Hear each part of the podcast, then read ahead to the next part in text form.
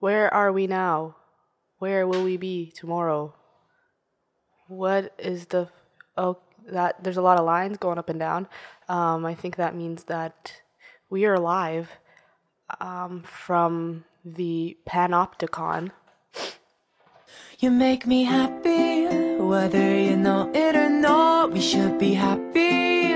That's what I said from the start. I am so happy. You're listening to For Better or Worse. My name is Jenny J, and I am your host. Um, and I am joined in the studio today with Zainab, the What's lovely Zainab. That was going so great until you that did that. Did I ruin it? Yes. Sorry.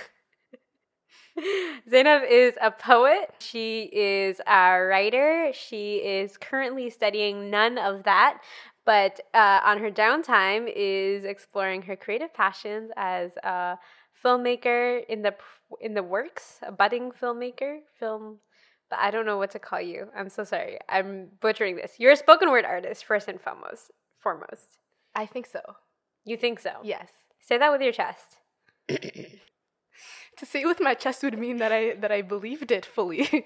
no, I, I write poems and I perform them, and I haven't done so in a very in not a very long time, but in quite some time.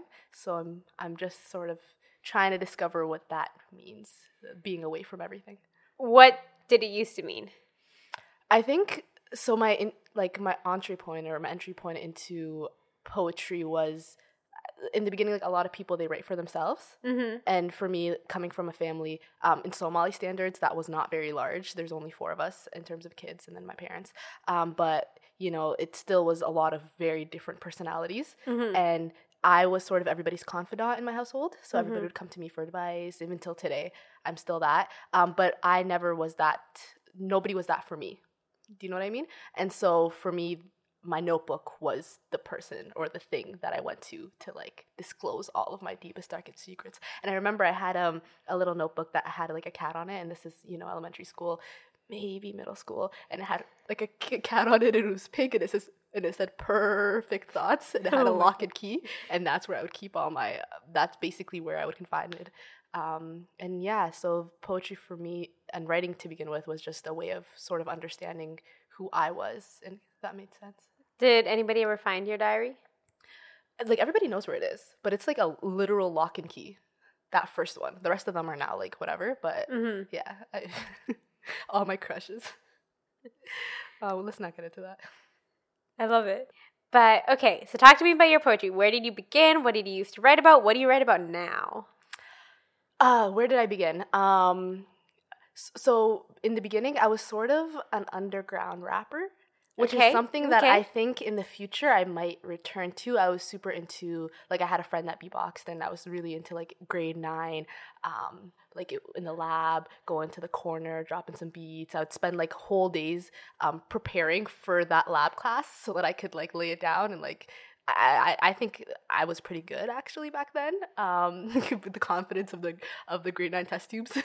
Wow. But um, so that's I, I used to write a lot of just random stuff. Wait, you made a real lab, like a, like in a in like a, a science like a science lab, like where there's test tubes and like Wow. like flasks and stuff. I used to go to the back and we used to like rap and, and throw it down. But then um, at, at one point, I think um, I came across spoken word poetry. I, like I'll rep these people to my till the day I die. But like Strivers Row is really what, and I think we were talking about them not too long ago. But they really put me on. Like watching like Jasmine Mans, Miles Hodges, Alysia Harris, like all of them, Joshua, like eh, I used to just sit, I remember, for hours on end just watching these guys perform. Mhm. And I think right now, if you pull up any of their poems, I could probably recite it to you, like off the, off the dome, because I was so invested in them. And um, I still follow their work. Uh, but that was sort of my introduction into spoken word poetry. I think they did it back then. I was just like, my mind was blown. I was like, how are these people saying these words and then making them s- these words sound incredible? hmm Um, and I think I just wanted to be like them. So I used to write a lot. Uh, I I didn't have anything profound to say, so I just tried to like figure stuff out. And then um, I think it was interesting because I I'm growing up. I was really shy. hmm Uh, you were Yeah, believe it or not. Like l- you. anecdote um, i used to live in uh, in a small um, city called Jigjiga in ethiopia growing up and we lived there for three years and when I lived there, I remember um, one day, I think it was three years in, like we were about to move back to Canada, when I was walking down the street and this one woman, who's literally our neighbor, looked at me and she was like, Oh, like who are your parents? And so I tell her who my parents are, and she's like, Oh, are you like one of the recent ones? Like, did you just come recently? And I was like, Lady, I've lived here for the last three years. Like, I was a ghost. Wow. Yeah, it was crazy. And so I, I don't know what happened. At one point, I was like, Oh, maybe I should start talking and like communicating with people. And I went from that to like going on stage and performing. So that was like zero to 100 real quick. Wow, love it. And I wasn't, I don't know, people would ask, like, wouldn't you be nervous? And I sort of wasn't. Anymore? I feel like I'm, I'm regressing. I feel like I'm going back to that now. like as an adult, but like back when I was a kid, I'd like I would write a poem and then I'd be so ready to like anybody that's willing to listen. That's my future calling. At the mountains? we just we don't answer. Hello? Yes. That's all for today, folks. Um, was great talking to you guys. It was fantastic. uh, this was great. Um, no, in all seriousness, uh, speaking of um, things that are calling, Mm-hmm. You know what is calling? What is calling? The reading of your poem. Okay. That was a terrible segue. we'll make do. I just wanted to acknowledge that was a really terrible segue. I Um, loved it. I loved it. Okay, so I'm gonna read a poem. It is called. I think I've named it eventually. Uh, Children of Diaspora. Um, and so I think I'm just gonna get right into it. They have tried to map our smiles the same way they've tried to map our roots. They've mapped a trail along our crossroads. They've mapped a brand new world for you. They've mapped our dreadlocks. Ain't it dreadful that unless you're Goldilocks, you're viewed as nothing short of criminal? Pardon me, I'm not trying to be cynical, but this is critical. I remember the air smelled of cinnamon. And clouds of smoke rose from open mouthed flames they'd cook their courage on. They were disciplined. My father recounts stories of pastoral pursuits, entire days spent gazing and grazing, trying to keep the wolves at bay, but the wolves wouldn't stay away.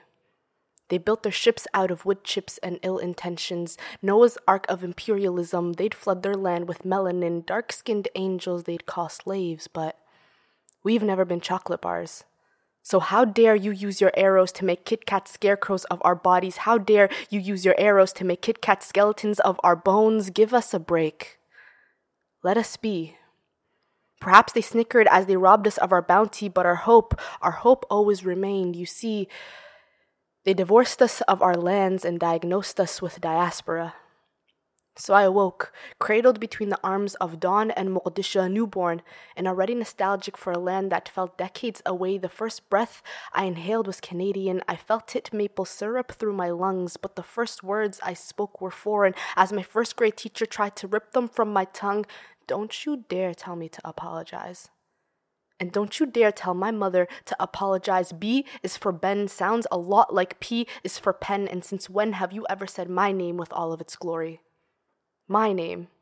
زينب أحمد ياسين مهدي نور إسماعيل عبدي حرسي عامر جادي حلديد جولاد جامع عقال حسن محمد But you can keep calling me misunderstood Call me displaced and disregarded Call me petty, call me poison Call me pirate and I might just show you who's the captain now We are all captives now Because when you don't feel at home in your own home And your old home don't quite feel like your own when you try to escape these prison bars by spitting bars only to find safe haven in the creases of this poem, we are all children of diaspora. Barefoot and nostalgic, searching for places where we belong, we are stuck between accents thick with longing, thick with stuttering words and worry and wary. They say there's no place quite like home. I ask, to which home do you refer? On which welcome mat do you stand? Does it smell like cinnamon inside? Does gray smoke froth from chimney tops? I promise I am not bitter. I am just a child of diaspora who hasn't quite tasted the sweetness of the phrase home, sweet home. But I'm beginning to find pieces of home everywhere that I go. I have found it in the creases of your smile and in the branches of your roots. I have come across it in our crossroads. I'll build a brand new home for you. I found it in the tangles of your words and in our search for, for solace anywhere but here. We are everywhere and then some. We are the children of diaspora. Don't think for a second that we have disappeared. We are the children of diaspora and we are here. That was beautiful. Thanks, Jenny. I love that. That was my first time hearing that. I love that. It's my first time performing it probably in like over a year actually. How does it feel? It feels good. It feels good. It, yeah, I think I was telling you earlier that uh, like I haven't really made poems that I like in a very long time. Mm-hmm. And so this was I think I wrote this poem maybe 3 years ago. Still so relevant. It's crazy. I was I was looking through my poems and I was like, wow, this poem still It still like, stands. It still bangs a bit. Yeah. that was that was incredible. Thank you. Um okay, so one thing I do want to talk about yes. because we were talking about this off air and I Mhm. want to bring this conversation on air. Let's do it. Um, we were talking about uh, how certain poetry communities that you are a part of only contact you at certain times in the year Mhm. when they want you to to perform and be there. Yeah, usually it usually is within a span of 28 days. Mm-hmm. mm-hmm. Do you know those 28 days? Those 28 days that usually happen in the second month of the year, and then afterwards they're just silent. Absolutely. Um, walk me through it. I like I'm I'm I have I just literally February 1st hits and I'm like bombarded with emails. People asking me to come perform for this thing or for that thing Mhm. and usually like highlighting that they want a poem that is X, Y, and Z. Like talk about your blackness, talk about your like uh, any experiences that you've had of like trauma. Like these people I think it's interesting that oh, like when you're an artist and and people reach out to you, it's one thing for them to reach out to you and ask you to perform. I think it's a whole other thing when people reach out to you and ask you to perform X, Y, and Z, and then also. I, I don't think they understand the concept of performing what you want to perform for the occasion that you're asked to perform it. And mm-hmm. sometimes it's valid, but a lot of the times it's like, oh, please don't ask me to perform if you're going to then tell me exactly what you want to hear. And compensating me sometimes? Not even always. No. Wow, disrespect. And I think I've, it's so crazy because like I got to the point where I was I, I was sort of used to not being compensated. So then when I was compensated, it was like a big deal for me. Yeah. And so it's like, oh, what do you mean you're gonna pay me? Like that that's huge. When really the default should be I'm gonna pay you. Yeah. Do you know what I mean? Um, and yeah, like like I was telling you, like it's one thing for you to ask somebody to perform, but then it's a whole different thing, I think, for you to ask somebody to perform a particular thing because you want that thing to be heard by a particular audience. And that's where I'm kind of like, if you're gonna ask me to perform, at least respect me enough to think that I can perform what I think is appropriate for the occasion. That's sort of a, an agency thing with me. Um, but yeah, it's really irritating. Um, this year in particular, I did not perform anywhere. Mm-hmm. Um, again, it, I'm here in Toronto right now, and, and a lot of perfor- performances were uh, back home. So I just made the conscious decision that I was not going to return to do any of these performances, and I'm really happy with it. Yeah, no regrets. So one thing I do want to like fully acknowledge is that um and and please by any means correct me if you think I'm wrong. Okay. But being performing spoken word in Black History Month in and of itself is celebrating Black history Mhm. because of the roots of spoken word, 100%. regardless of what the poem is. Yeah. Um, so how do you feel about the art form itself? Like not only like being tokenized, but the Mhm. art form itself um, taking off in a very different way, at least within the liberal arts community in Canada. Do you mean just in Black History Month or just in general? In general, in Black History Month, whichever you, you feel more strongly about. honestly, I've gotten to the point with poetry, with spoken word poetry, um, that I've sort of de- detached myself from that world. Mm-hmm. Um, I felt like it. I felt like the, the the allure of it was was really like up there when I was first starting off at po- doing poetry, and it was it wasn't only spoken word poetry; it was the whole appeal of slam poetry.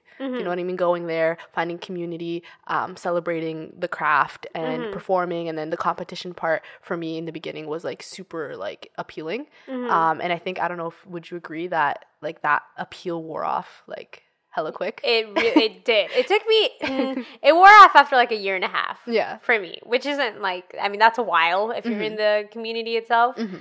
Um, I think I looked at it with rose tinted glasses for a long while, and I Mhm. think I fully acknowledge that I'm part of the problem. Mhm. Where I also didn't recognize its roots for a long while. Yeah. Um, I didn't kind of, I don't know, because I was introduced to spoken word in a very different context. I didn't even think that it was something to look into the roots and the Mhm. history of because the art of oral storytelling exists across many cultures Yeah.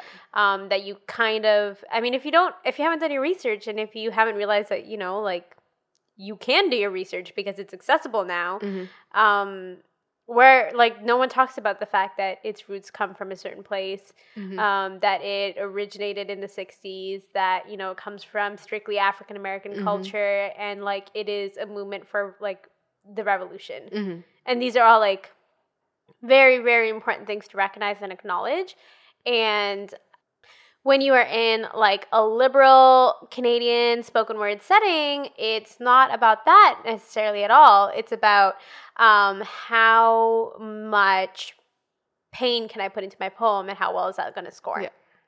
and that's that's it Mhm. and that's all you really know so like it was super like i realized that really early on like in, in my community i wasn't the spoken word poetry scene wasn't that huge so i'd Mhm. oftentimes come down to toronto uh, Mhm. and get involved in all the poetry uh, slam poetry circles whatever they're called here um, and it was really interesting because for me I, i'm not at a place or i wasn't at least back then where i could write very vulnerable pieces and to be honest i'm still not there and so for me to go and perform and and to watch it be like sort of it was it was it was like people's whole lives and whole like everything was out there. And for Mhm. me it was like i'm just gonna write this piece about like what it feels to be in the diaspora you know what i mean? Yeah. and it maybe like force shed a tear. Like i would never do that. But i was like like how am i gonna get scored because i'm not putting everything out there the way other people are?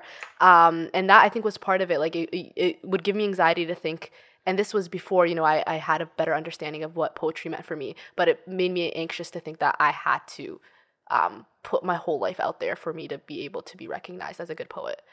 And that's something that i had to like kind of reconcile and like i got something you, that you shouldn't have to do. I got over that. I was like nah i'm not gonna tell you my whole life story just because you know i feel like that's what people resonate with the most.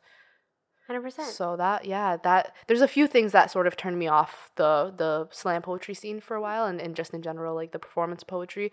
Um there's a while where i was kind of trying to figure out like like do am am i going to remain like a stage poet? Am i going to become a page poet? Is there a difference really?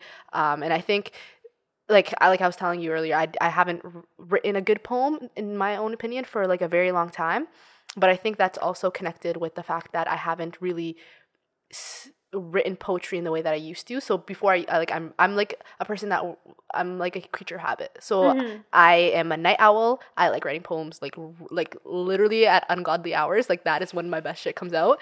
And like life, I can say in the last two and a half years, I haven't lived anywhere for more than four months consecutively. Mhm. And so I think that's taken a toll on me. And every time like that, I that I'm in a new environment, I always anticipated. And this is like like different cities and different countries. Mm-hmm. Um, I, I always anticipated that you know I'm gonna go somewhere new. I'm gonna like find inspiration in everything. It's gonna be awesome. Like watch me come out with all all this amazing poetry.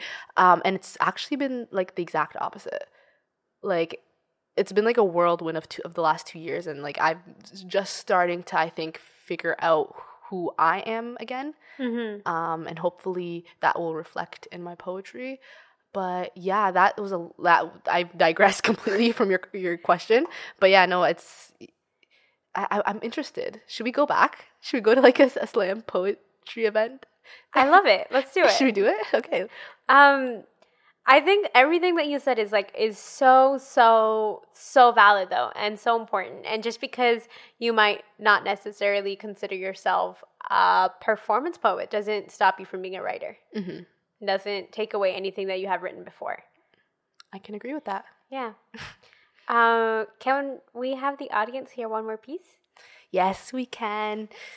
Um, this other piece I wrote for my mom, and then Oh my god, I love. I dedicated to later on to my grandma after she passed last year. But yeah, this is the like I don't put my life out there. I don't share a lot, and I think um, uh, like Audre Lorde in uh, in Poetry's Not a Luxury says that like poetry is a way of for us to um, respect our feelings and to and when words aren't sufficient or, or when certain language doesn't exist that we can the poetry can then fashion a language for us to express ourselves. Yeah, she's I don't gotta say more. She's like she's excellent. But um, this poem is the closest I ever got to like. I like I still tell my friends I didn't cry when I was performing this poem, but it was I I performed this poem usually for my mom and and the one time I performed it i- in uh, sort of as an ode to my grandmother. It was right after she passed. I think it was like three days after she passed. Um, and I was on stage and I was reading it and I literally became a mess and I was holding it in and I had those that ugly pre-cry face and yeah, it was just ah man, I don't know how to be vulnerable. But um this yeah, this poem is for my mother. I don't even think I've titled it. Here I go. My mother counts down the days until my graduation, while counting each individual strand of gray. I count the tally marks lining her face. They have no business borrowing from her beauty, but remain persistent in their proliferation sometimes. We'd converse on the steps outside of our home. Her arms wrapped around me like the front porch we are perched on. The sky is parched, it is parchment. The sun sets, and with it all of the colors of the spectrum engulfing us in a drought of night. That night, we find her pictures from Riyadh. 1992, soaked in sunshine, one of the few memories my mother forgot to set aflame when the reality of her dispossession settled in like curdled milk. We'd laugh. Hers echoing with nostalgia and a hint of resignation, mine ringing with relief. You see, I will never know all of the troubled lives my mother had to live just so that her children wouldn't need to, but I do know that those lives reeked of leaving and gunpowder and leaving and green cards and leaving and barriers and bullshit and leaving and funerals she could only attend via telephone and leaving, never knowing where she's headed, never knowing when she'll return or if there'll be anything worth returning to, then returning to, then leaving this poem. It is not only about my mother. It is about all of the small hells we must live through to create heavens for those we live for. This poem is for the leavers. For the citizens of self, of whatever keeps the lights on in the nighttime, claim your loved ones for yourselves. They will be there when the world spits you out. When resistance feels like an anchor, tell me, how can you drown again when you've never fully reached the surface? I am tired of trying to reach the surface. Tired of trying to prove to you that I am more than whatever it says on my passport. In fact, I am everything it says on my passport. I am every kind of illegal and my father's foreign eyes. I am Mogadishu's flaming heat. I am every place my mother ever had to flee, and every home she's built ever since. This is the home I've built ever since. This is home.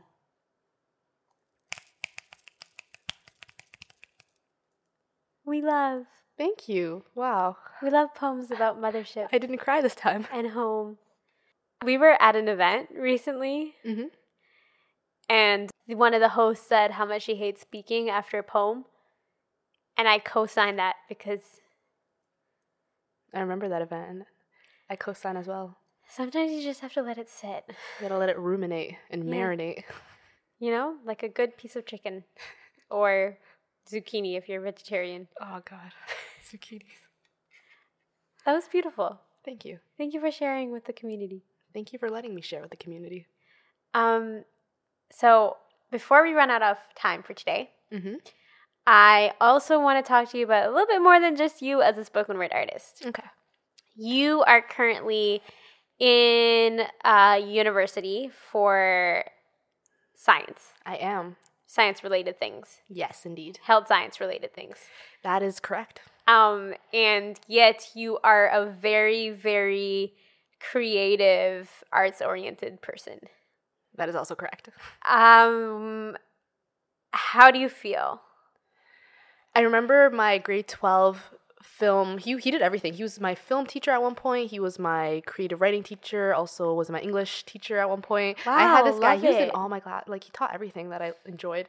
Um, and he basically told me when I told him I was accepted into my program, health studies at University of Waterloo. He like laughed at me and said, like Zaina, when will you realize that that life is not for you? And till today, I reflect on that all the time. He's the same man. Shout out to Mr. Shinkar. Some teachers change lives, but he's the same man that um, in my first year, uh, and this is uh, I, I really started performing poetry right after um, grade twelve.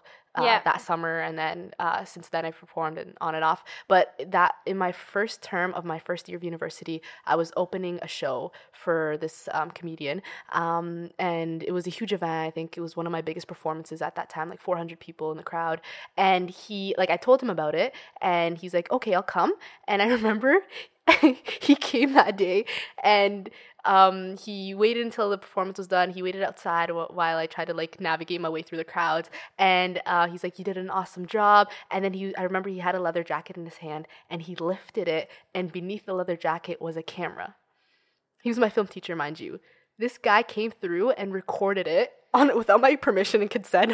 But honestly, looking back, he recorded it, and then he gave me um, he he what's it called made a copy of it for me and he asked for my permission and said uh, like I would really love to to um, show it at the next uh, whatever they're called this teacher meetings that they have. Uh-huh. He's like I'd love to show it there if if that's okay with you. And then he gave me my copy, and like I was like wow like you are a ride or die. So sorry that was just a long winded way of me saying um, I think Did you give him your consent? You gave him. I get yeah, and then I was like, "Yo, you're really creepy," but also like this is one of the kindest things anybody has ever done for me. Um, I rate it, but like just don't do it again because like surveillance and stuff. Um, the panopticon. exactly, let's stay away from that. But um, no, it was just it was. I think it was a gesture, and like I, I, so ever since like I've I've never forgotten him and. And uh, I think for me, I'm at the point where I, I'm just kind of ready to finish my degree, and I am doing English as my uh, Minor? minor, but also the English I'm learning is not the English I want to be learning. So I'm just coasting through that as well. But um, yeah, I think I like I've I've thought about this a lot, and I'm wanna I'm I love learning health. I think. uh, For me, in particular, it's like health inequities um, in society that are, are is like what drives me and like learning more about that. Um, especially like taking on like a social justice perspective. Uh, but f- I think yeah, I think I'm gonna spend some time after I finish undergrad, like stud, like working on like creative stuff, like making films and writing more. So that's I think where it's gonna go in the upcoming future. We love it. Yeah, do we, We love, love it? Do we co-sign? We co-sign. Nice. We co-sign. Um, where can all of our listeners find you? this is so funny. Um, Besides in the studio and next to me because now we're friends. um, I don't actually have any of my stuff live online. Okay. I I remember I had like a, YouTube, Instagram. a YouTube, um, an Instagram. yeah, Twitter. They can, you know, well, you can find me at, at uh, Zainab Mahdi with the double I. How do you spell that? Z A I N A B M A H D I I. Um, hopefully one day I'll have the confidence to put all my stuff up.